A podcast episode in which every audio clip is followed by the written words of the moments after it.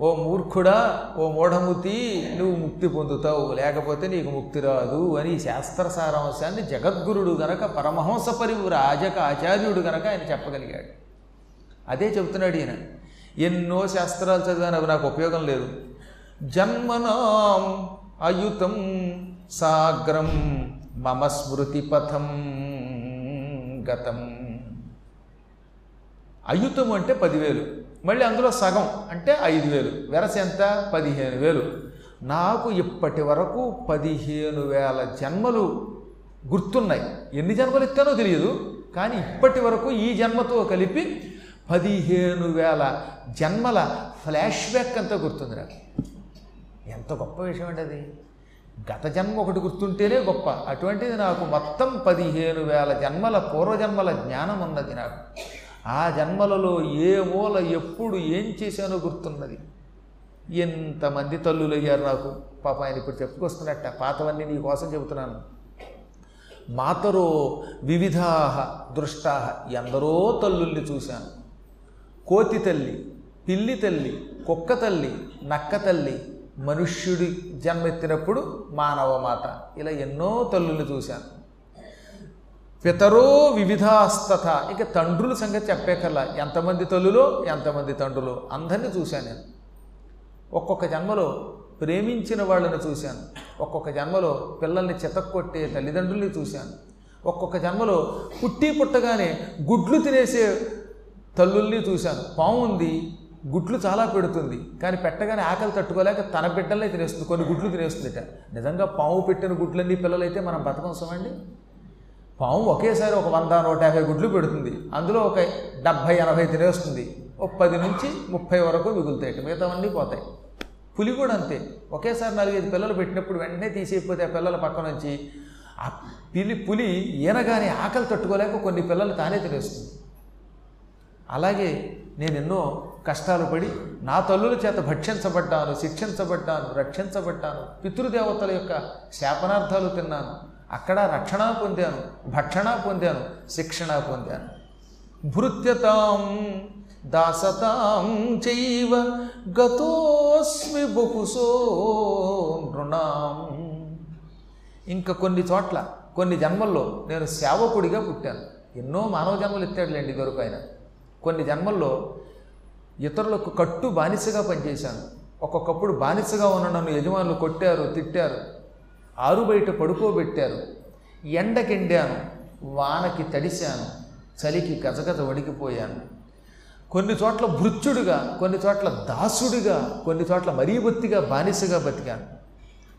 ఇంకా కొన్ని సమయాల్లో స్త్రీగా పుట్టాను. ఆ స్త్రీగా ఉన్నప్పుడు నన్ను ఎంతోమంది ఎన్నో రకాలుగా ఏడిపించారు. కొన్ని జన్మల్లో బలాత్కార శిక్ష అనుభవించాను. కొన్ని జన్మల్లో నీచ భర్తల్ని పొందాను. కొన్ని జన్మల్లో వేశ్యాత్వం పొందాను. స్వామిత్వం ఈశ్వరత్వం చ దరిద్రత్వం తథాగత కొన్ని జన్మల్లో యజమానిగా పుట్టాను మంచి కోటీశ్వరుడిగా పుట్టి నా దగ్గర కొన్ని వందల మంది పనిచేస్తుంటే ఏరా అని కర్రతో బెదిరించి వాళ్ళ చేత పనులు చేయించాను. మహారాజుగా పుట్టాను ప్రభువుగా పుట్టాను మహాప్రభువుగా పుట్టాను. ఒక్కొక్క జన్మలో ఐశ్వర్యం పొందాను. దరిద్రత్వం తథాగతగా దారిద్ర్యము అనుభవించాను. దారిద్ర్యంలో కూడా పరాకాష్ఠ దారిద్ర్యం అంటే ఇంకా కటిక దారిద్ర్యం అనుభవించాను. కొన్ని జన్మల్లో కర్మగాలి ఎంతోమందిని చంపాను. కుట్ర చేసి విషం పెట్టి కొందరిని చంపాను. విషం పెట్టగా నేను చచ్చాను. మహారాజుగా జన్మించినప్పుడు లేదా వీరుడిగా పుట్టినప్పుడు కత్తి దూసి ఈట ఎత్తి బాణాలు వేసి యుద్ధరంగంలో ఎందరినో సంహరించాను. ఆయుధాల దెబ్బతిని నేను చచ్చాను. చచ్చాను బ్రతికాను. చంపించాను చంపించబడ్డాను. కొన్ని జన్మల్లో నన్ను చెరసాల పాలు చేస్తే ఆ చెరసాలలో నానాయాత్ర పడ్డాను. కొన్ని జన్మల్లో అయితే కాళ్ళకి చేతులకి సంకెళ్ళేసి తిండి పెట్టకుండా గొడ్డు చాకరీ చేయించారు కొన్ని జన్మల్లో పశువులుగా మారాను. ఒక జన్మలో గొర్రెపోతుగా ఉన్నప్పుడు ఒక కసాయివాడు కొంచెం మెడ కోసేసి కటకటకట కొట్టుకుంటూ ఉంటే కింద పారేస్తూ ఉంటే పడిన బాధ ఇప్పుడు గుర్తుకొచ్చి నా శరీరం గగురుపాటు గురవుతుంది అన్నాడు ఆయన. పాత గుర్తొస్తే అదే ఇబ్బంది అండి మీకు పూర్వజన్మ రహస్యం తెలియట్లేదు కాబట్టి ఇలా ఉన్నారు కానీ మీ పూర్వజన్మ రహస్యం తెలిస్తే ఒడిగిపోతారు. అమ్మ బాబాయ్ పూర్వజన్మలో నేను ఇలాగా అనిపిస్తుంది అనమాట అందుకే భగవంతుడు స్మృతి పెట్టాడు మరపు పెట్టాడు. అవన్నీ గుర్తుంటే మనం బ్రతకలేము. నా దగ్గరికి అప్పుడప్పుడు వస్తూ ఉంటారు కొంతమంది. ఎప్పుడు భార్యాభర్తలకు పడదు. కారణం ఏమిటని చూస్తే భార్య పూర్వజన్మలో పిల్లి భర్త ఏమో ఎలక. వాళ్ళిద్దరూ పూర్వజంలో ఈ పిల్లి ఎలకందింది తింది అంటే భార్యామణి భర్తను మింగేసింది. ఏదో పూర్వజన్మ సుకృతంలో కొంచెం శివాలయానికి వెళ్ళారట. ఆ శివాలయంలో ప్రసాదం తిన్నారు. దాంతో వాళ్ళు మానవులే పుట్టారు. పుట్టిన పిల్లి పిల్లి ఎలకెలకేగా? అందుకే రోజు మొగుడు పిల్లలు తోంసొంట తోంసొంట తోంసొంట తోంసొంట అని తెగ తిట్టుకుంటూ ఉంటారు పెంటగొడవ కారణం ఇదే. భార్యాభర్తలకు పడకపోవడానికి గల కారణం ఏంటనుకుంటున్నారు? అయితే పూర్వజంలో ఎలక లేకపోతే పిల్లి అయినా అయి ఉండాలి లేదా ఏ కుక్క పిల్లి అయ్యి ఉండాలి లేదా నక్క మరో దాని ఆహారం అయి ఉండాలి. ఇలా రకరకాల శత్రుత్వాలతో ఉన్నవాళ్ళు ఏంటన్నమాట ఎక్కడో ఆ శత్రుత్వంలో కూడా కొంత మిత్రత్వం ఉన్న పుణ్యం చేస్తారు. వీళ్ళ కర్మ కాలుతుంది ఈ జన్మలో భార్యాభర్తలు అవుతారు యావత్ జీవితం తిట్టుకుంటూనే ఉంటారు కొట్టుకుంటూనే ఉంటారు. అవతలవాడు అవతల వాడు ఉన్నాడని కూడా ఉండదు. ఓ ఇంటికి పిలిస్తే పాదపూజకి వెళ్ళా చాలా కాలం క్రితం. ఓ పక్కన గురువుగారిని పిలిచింది ఆవిడ ఎంతో భక్తితో కుర్చీలో కూర్చోబెట్టింది. నీ మొహం తగలేదు ఆ పళ్ళెం పట్టరా అంటుంది. నేనుండగా అక్కడ జనం ఉన్నారు ఇక నేను అలా ఉండిపోయాను. ఏమంటే మాట్లాడితే ఇప్పుడు భర్తకు వచ్చి నాకు వస్తాయి.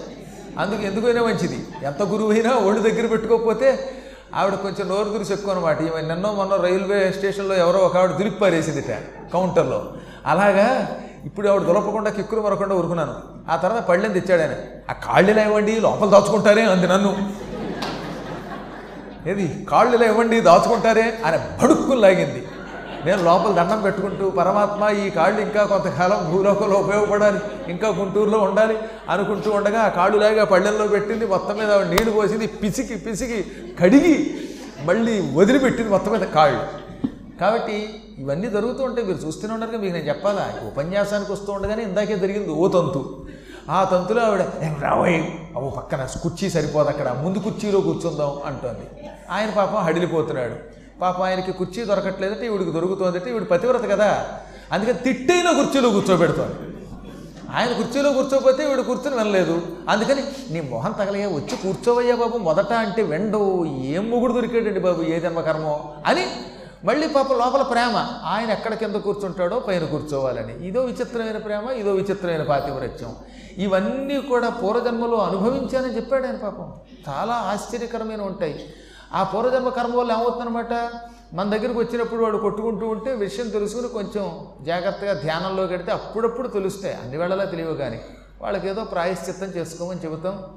ఎక్కడో చిన్న బంధం ఉంటుంది. అది దంపతులను పిల్లలుగానో తల్లిగానో తండ్రిగానో మారుస్తుంది. కానీ పాత జన్మలో ఉన్న వైరం ఇంట్లో కొట్టుకునేలా చేస్తుంది. అందుకే ఇళ్ళలో తండ్రికి కొడుక్కి పడకపోవటం కానీ తల్లికి బిడ్డకి పడకపోవడం కానీ బిడ్డ తల్లిదండ్రుల మాట విని సుఖంగా సంసారంలో ఉండకపోవడం కానీ ఇవన్నీ పూర్వజన్మ కర్మలట. ఇందులో ఒక్క పెసర అతిశయోక్తి లేకుండా ఉన్నవన్నట్టుగా పురాణంలో చెబుతున్నాను. కొన్ని నా ప్రాక్టికల్గా కూడా అనుభవించి చెబుతున్న మాటలు అనమాట అందువల్ల ఇవన్నీ జరిగాయి నాన్న. అందుకే విసిగిపోయి ఈ జన్మలో మౌనంగా ఉందాం. మౌనంగా ఉన్నవాడికి సుఖం అన్నమాట. మౌనముగా ధ్యానము చేస్తే ఎవరితో ఇంకా సంపర్కం ఉండదు. మాట్లాడే కొద్దీ సంపర్కం పెరుగుతుంది. మాట్లాడే కొద్దీ మళ్ళీ సంసారంలో పడతాను. ఈ ఆస్తుల మీద దృష్టికి వస్తుంది. మళ్ళీ ఆస్తి మళ్ళీ కుటుంబం మళ్ళీ వీటిల్లో ఉన్నటువంటి కోరికలు వెంపర్లాడటం వీటి వల్ల మళ్ళీ జన్మ రావడం ఇవన్నీ నేను పడలేను. పునరపి జననం పునరపి మరణం పునరపి జననం.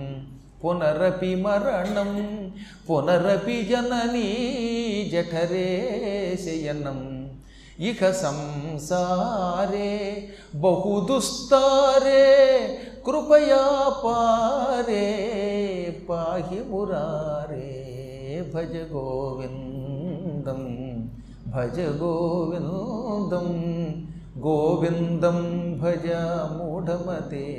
శంకరుడు ఎంత ఆహ్లాదంగా చెప్పాడండి. చంటి పిల్లాడు కూడా అర్థమయ్యే సంస్కృత భాష. పునరపి జననం అంటే తెలియకుండా ఎవడుకుంటుంది మళ్ళీ పుడుతున్నావు తల్లి కడుపులో ప్రవేశించి మళ్ళీ పుట్టాక చస్తావు మళ్ళీ పుడతావు మళ్ళీ చస్తావు. ఈ సంసారం దుస్తారం ఇది. అంటే ఇందులోంచి బయటపడలేవు ఇటువంటి తరించి బయటపడలేనటువంటి సంసారం నుంచి దయతో రక్షించవయ్యా మురారి పాహి అంటే రక్షించము నన్ను రక్షించు. నిన్ను రక్షించమని కోరుతున్నాను. గోవింద గోవింద గోవింద అంటే చాలు. నువ్వు ఎలాగో రక్షిస్తావు?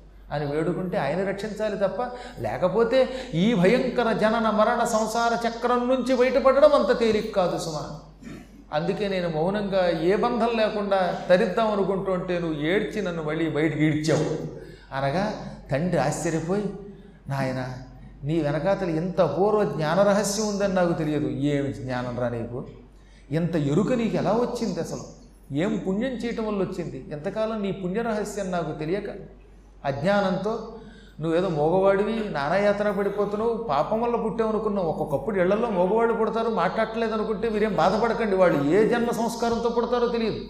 వాళ్ళు అనేక జన్మల సంస్కారం ఉన్న మహానుభావులు అయి ఉంటారు ఒక్కొక్కసారి. దత్తాత్రేయుడు అంశతో పుట్టి అలాంటి వాళ్ళు ఈ జన్మలో ఏం చేస్తారన్నమాట? పిచ్చాళ్ళలా ప్రవర్తిస్తారు. ఒళ్ళంతా బూడిద పూసుకుంటారు మాట్లాడరు లేకపోతే ఊ అంటారు గందరగోళం చేస్తారు. మనకి తెలియక వీడు పిచ్చాడు అనుకుంటున్నాం. వాడు కాదు పిచ్చాడు మనం పిచ్చాడు ఇందులో ఎవడు పిచ్చాడో ఎవడు మంచివాడో ఎవడు గొప్పవాడో తెలియదు. ఇవి తెలియాలంటే చాలా జన్మ సంస్కారం కావాలి. నీకు ఎలా వచ్చింది ఇదంతా? ఎంత చిత్రం ఇది? నన్ను అనుగ్రహించి అసలు నీవు ఈ జన్మ ఎత్తడానికి ముందు ఏం చేశావు? ఇప్పుడు ఏం చేస్తే నేను బాగుపడతానో తెలుసుకోవాలని నాకు కూడా భయంగా ఉంది ఇప్పుడు. ఓరి బాబాయ్ పదిహేను వేల జన్మలు నీకు గుర్తున్నాయా? క్రిందటి జన్మ గుర్తుంటేనే మేము సుఖంగా జీవించలేమే. అటువంటిది ఇన్ని జన్మలు గుర్తుపెట్టుకుని నువ్వు ఇలా ఉన్నావంటే కారణ జన్ముడివి నాయన. ఇంతవరకు నేను తండ్రిని నువ్వు కొడుకు. ఈ క్షణం నుంచి నువ్వు నాకు గురువువి నేను నీ శిష్యుణ్ణి. నన్ను నీ శిష్యుణ్ణి చేసుకుని నీ పూర్వజన్మ రహస్యం చెప్పన్నాడు ఆయన. ఆ తల్లిదండ్రులు ఇద్దరు ఇప్పుడు గురువు గారిని చేసుకున్నారు ఆయన్ని. ఆయన అన్నాడు మీరు నన్ను గురువుగా ఆసనం మీద కూర్చోబెట్టినా ఈ జన్మలో తల్లిదండ్రులు ఒక్క తల్లిదండ్రుల దగ్గర మాత్రం సన్యాసి కూడా జాగ్రత్తగా ఉండవలసింది. జన్మనిచ్చారు కదండి. ఒకసారి శరీరం ఇచ్చారంటే ఆ తల్లిదండ్రులు సద్గురువులతో సమానం మహానుభావులు. ఎంత సన్యాసం పుచ్చుకున్నవాడైనా తల్లిదండ్రులకు మాత్రం నమస్కరించాలి. సాధారణంగా సన్యాస దీక్షలోకి వచ్చిన వాళ్ళు ఇంకెవరికి దండం పెట్టరు. కానీ తల్లిదండ్రుల దగ్గర మాత్రం తల వంచవలసిందేట. అందుకే శంకరాచార్య వారు తల్లిని మళ్ళీ దాన సంస్కారాలు చేస్తానని మాటిచ్చి వచ్చి ఆ పని చేసి ఆవిడ ఏకంగా వైకుంఠానికి పంపాడు ఆయన. మాతృమూర్తి యొక్క రుణమును ఎవ్వరూ తీర్చుకోలేరు. నా మాతుపరదైవతం. తల్లిని మించిన దేవత మరొకటి లేదు. అందువల్ల నేను ఉన్నతాసనం మీద కూర్చున్నా మీరు కూడా సమానంగా కూర్చోండి అని కూర్చోబెట్టి ఇప్పుడు మీకేం కావాలి అంటే నీ పూర్వజన్మ రహస్యం ఏమిటి? మేము తరించడానికి ఏం చెయ్యాలి? ఇవన్నీ చెప్పమనగా అయితే చెబుతున్నా వినండి. అనిన తండ్రికి పుత్రుడిట్లను నర్ధితో తొలుబామునందనఘ విప్రుడ బ్రహ్మ విద్య పరాయణత్వము పొంది పెంపొనరలేను గురుండనైకర మొప్పు శిష్యులు తత్వవిద్ఘనులుగా నొనరించి ఒక్క ఉదాత్త పుణ్యవశంబునన్ అప్పుడు ఆ తండ్రితో పుత్రుడు అన్నాడు నేను ఇంతకు పూర్వ జన్మలో గడచిన జన్మలో అంటే ఇప్పుడు ఈ జన్మలో నీ పుత్రుణ్ణి దీనికి ముందు జన్మలో ఒక గొప్ప వంశంలో పుట్టాను విప్రవంశంలో పుట్టాను. బ్రహ్మ విద్య చదువుకున్నవాడిని వేదాలు ఉపనిషత్తులు ఇవన్నీ నేర్చుకోవటమే కాక ఈ జ్ఞానాన్ని పది మందికి పంచిపెట్టిన సద్గురువుగా పుట్టాను ఆ కాలంలో. నన్నంతా సమర్థ సద్గురువు అని పిలిచేవారు. ఇక నాకు రాని శాస్త్రం లేదా జన్మలో. పురాణాలు ఇతిహాసాలు శృతులు స్మృతులు సంహితలు మంత్రశాస్త్రాలు అన్నీ నాకు కరతలామలకం కంఠస్థం చేసిన వాణ్ణి. నిద్దట్లో లేపి ఎవడు ఏ ప్రశ్న అడిగినా అటక్కన ధర్మ సందేహాలు తీర్చగలిగేంత వాణ్ణి. దానికి ఒక కారణం ఉన్నది. ఆ జన్మలో నా పూర్వజన్మ సుకృతం వల్ల నాకు దత్తాత్రేయుడు సద్గురువుగా లభించాడు. దత్తాత్రేయుడు సహ్యపర్వతం మీద కొలువై ఉంటే ఆయన దగ్గరికి వెళ్ళి నేను కేవలం ఆరు నెలలు ఆయన్ని సేవించాను. నా సేవకి మెచ్చుకొని నా శిరస్సు మీద చేయి పెట్టాడు ఆయన. దానికి హస్తమస్తక సంయోగము అంటారు. సద్గురువు దత్తాత్రేయుడు తన కుడి చెయ్యి నా నెత్తి మీద పెట్టగానే నాకు సకల జ్ఞానాలు వచ్చాయి. నేను అప్పటి నుంచి గురువుగా ఆయన్నే తలుచుకుని జయ గురుదత్త స దత్తాత్రేయ సద్గురుదేవ అని అత్యంత భక్తితో శ్రద్ధతో ఆయనని నిరంతరం సేవించేవాడిని ఆయన నాకు ఒక పంచలోహ విగ్రహం సృష్టించి ఇచ్చాడు దత్తాత్రేయుడి యొక్క విగ్రహాన్ని పంచలోహ విగ్రహాన్ని సృష్టించి నాకు ఇచ్చి దీనిని నిత్యం పూజించు. ఎప్పుడూ గురుభక్తి ఏమరకు? నీకు గురుభక్తి ఉన్నంతకాలం ఏ లోటు ఉండదు నీకు పునర్జన్మ ఉండదు. ఒకవేళ గురుభక్తి మర్చిపోతే ఎప్పుడైనా నీలో దురహంకారం వస్తే నీకు మళ్ళీ జన్మ వస్తుంది సుమా. అని హెచ్చరించాడు గురువు. అలాగేనని నేను ఆ గురువు గారి యొక్క విగ్రహాన్ని తెచ్చి పూజా మందిరంలో పెట్టి భక్తితో పూజించేవాడిని పెద్ద గురుకులం స్థాపించాను. ఆ గురుకులం ప్రసిద్ధికెక్కింది. అనునిత్యం నా ఆశ్రమంలో పదివేల మంది ఉండేవారు. అంటే ప్రతి సంవత్సరం పదివేలకు తక్కువ కాకుండా విద్యార్థులు ఉండేవారు. వాళ్ళు అన్ని విద్యలు నేర్చుకుని వెళ్ళిపోయేవారు. ఎంతమంది వచ్చినా అంతమందికి గురువు అయిన దత్తాత్రేయుడి అనుగ్రహం వల్ల నేను మకాం ఇవ్వగలిగేవాడిని అంటే వసతి కల్పించేవాడిని భోజనం పెట్టేవాడిని సకల సౌకర్యాలు కూర్చే కూర్చేవాడిని ఈ విధంగా శిష్యులను నేను బాగుపరుస్తూ శిష్యుల చేత సేవింపబడుతూ శిష్యుల్లో కొంతమంది ఆత్మజ్ఞానం అడిగితే వాళ్ళకి తత్వవిద్ఘనులుగా అనరించి వాళ్ళని తత్వజ్ఞానం పొందే వారిగా మార్చేవాడిని ఇలా నేను ఆ జన్మలో దాదాపు ఐదు వేల సంవత్సరాలు జీవించాను. ఆ ఐదు వేల సంవత్సరాల్లో దా ఎక్కువ కాలం గురు పూజతోటి శిష్యులకి బోధ చేయడంతో వేదరహస్యాలు బోధించడంతో తత్వజ్ఞానం బోధించడంతో జరిగింది. జనాలు రావడం మొదలుపెట్టారు. శిష్యులే కాకుండా ఏది చదువుకునే విద్యార్థులే కాకుండా ఈ పెద్దవాళ్ళు కూడా వచ్చేవారు. వాళ్ళు రోజు నన్ను పిలిచి కూర్చోబెట్టి పురాణాలు చెప్పమనేవారు. నేను పురాణం చెబుతూ ఉంటే ఓ బాబా ఆ రోజుల్లో ఏ మీడియా లేని రోజుల్లో నేను అడవిలో పురాణం చెప్పినా జనం వచ్చి పడిపోయారు. ఒక్కొక్కళ్ళ అదృష్టం అది విచిత్రంగా ఉంటుంది అనమాట వాళ్ళు ఎక్కడ పురాణం చెప్పినా జనం వచ్చి పడిపోతారు. అలాగే ఈయన అడవిలో చెప్పినా వచ్చేవారట గుడిలో చెప్పినా వచ్చేవారు బడిలో చెప్పినా వచ్చేవారు జనం రాసులు రాసులుగా వచ్చి పడిపోయేవారు. ఆహా ఏమి కంఠం ఏం అద్భుతంగా చెబుతున్నాడు ఈయన అనుకునేవారు. మొదట్లో ఇదంతా మా గురువుగారి కటాక్షం అన్నట్టేనా కొంతకాలం పైగా జనమంతా ఆ గురువుగారు ఆశీర్వదించినంత మాత్రం చేత మీ దగ్గర గొప్పతనం లేకపోతే మీకు వస్తుందిటండి. మీరే గురువులు మీకే గురువు. అబ్బో మీరు ఎంత గొప్ప గురువులు. గురువులను మించిన గురువులు. అబ్బబ్బబ్బో గుగ్గురువులను పొగిడేవారు. మొదట్లో ఈయన అబ్బబ్బే లేదండి మా గురువుగారు అనేవాడు కానీ క్రమంగా పొగడగా పొగడగా ఏమైందనమాట? ఏమోలే ఈ గురువులు కటాక్షించకపోతే ఈ మాత్రం మనం చదువుకోలేమా? అసలు మనమే గురువులు మనకి గురువు ఏమిటి? అనిపించింది. ఒకే ఒక్క సంవత్సరం అలా అనిపించింది కర్మగాలి ఆయనకి. ఒక సంవత్సర కాలం ఎరిగి అహంకారం వచ్చి ఆ ఏడాది గురువుగారిని పూజించడం అనేసి నేనే గురువుని అని ఈయన మంచి ఆనంద తీర్థ అని ఆ జన్మలో ఈయనకి పేరు. ఈ ఆనంద తీర్థుడు కాస్త భ్రమానంద తీర్థ అయిపోయాడు. కొంతమందికి భ్రమ ఉంటుందండో బాగా తెగతిని ఇంత బొజ్జ పెంచుకొని గుండు కొట్టేసుకుని మంచి నామం పెట్టేసుకుని కొంతమంది ఉంటారు ఇక వాళ్ళు. ఏ చెడ్డాల్ అంటాడు వాడు. ఏం మాడతాడో వాడికి తెలియదు. ఆ మంత్రోచ్చారణకి ఎప్పటికీ నాకు అర్థం తెలియదు. ఒక ఆయన ఛానల్లో చెప్తూ ఉంటాడు. ఇతరుల గురించి అన్నం కోసం కాదు ఒక్కొక్కసారి భ్రమ ఇలా కలుగుతుందని చెప్తాను అనమాట. ఎంత గొప్పవాడైనా ఒక్కోసారి భ్రమలో పడతాడు. ఈయన ఆనంద తీర్థుడు భ్రమానంద తీర్థుడు అయ్యాడు. ఒక్కేడాది గురువుగారిని వదిలిపెట్టేశాడు. జనాలరా మీరు చెప్పింది నిజమే. ఇదంతా నా కృషి అన్నట్ట. మనం కృషి చేస్తూ వస్తుందటండి. వాడి అనుగ్రహం లేకపోతే రోజు మనం ఎందుకని సచ్చిదానంద రూపాయ విశ్వోత్పత్యాది హేతవే తాపత్రయ వినాశాయ శ్రీకృష్ణాయ వయన్నమ ఇది భాగవతంలో గొప్ప శ్లోకం. ఇదే స్కాంద పురాణంలో శ్లోకం.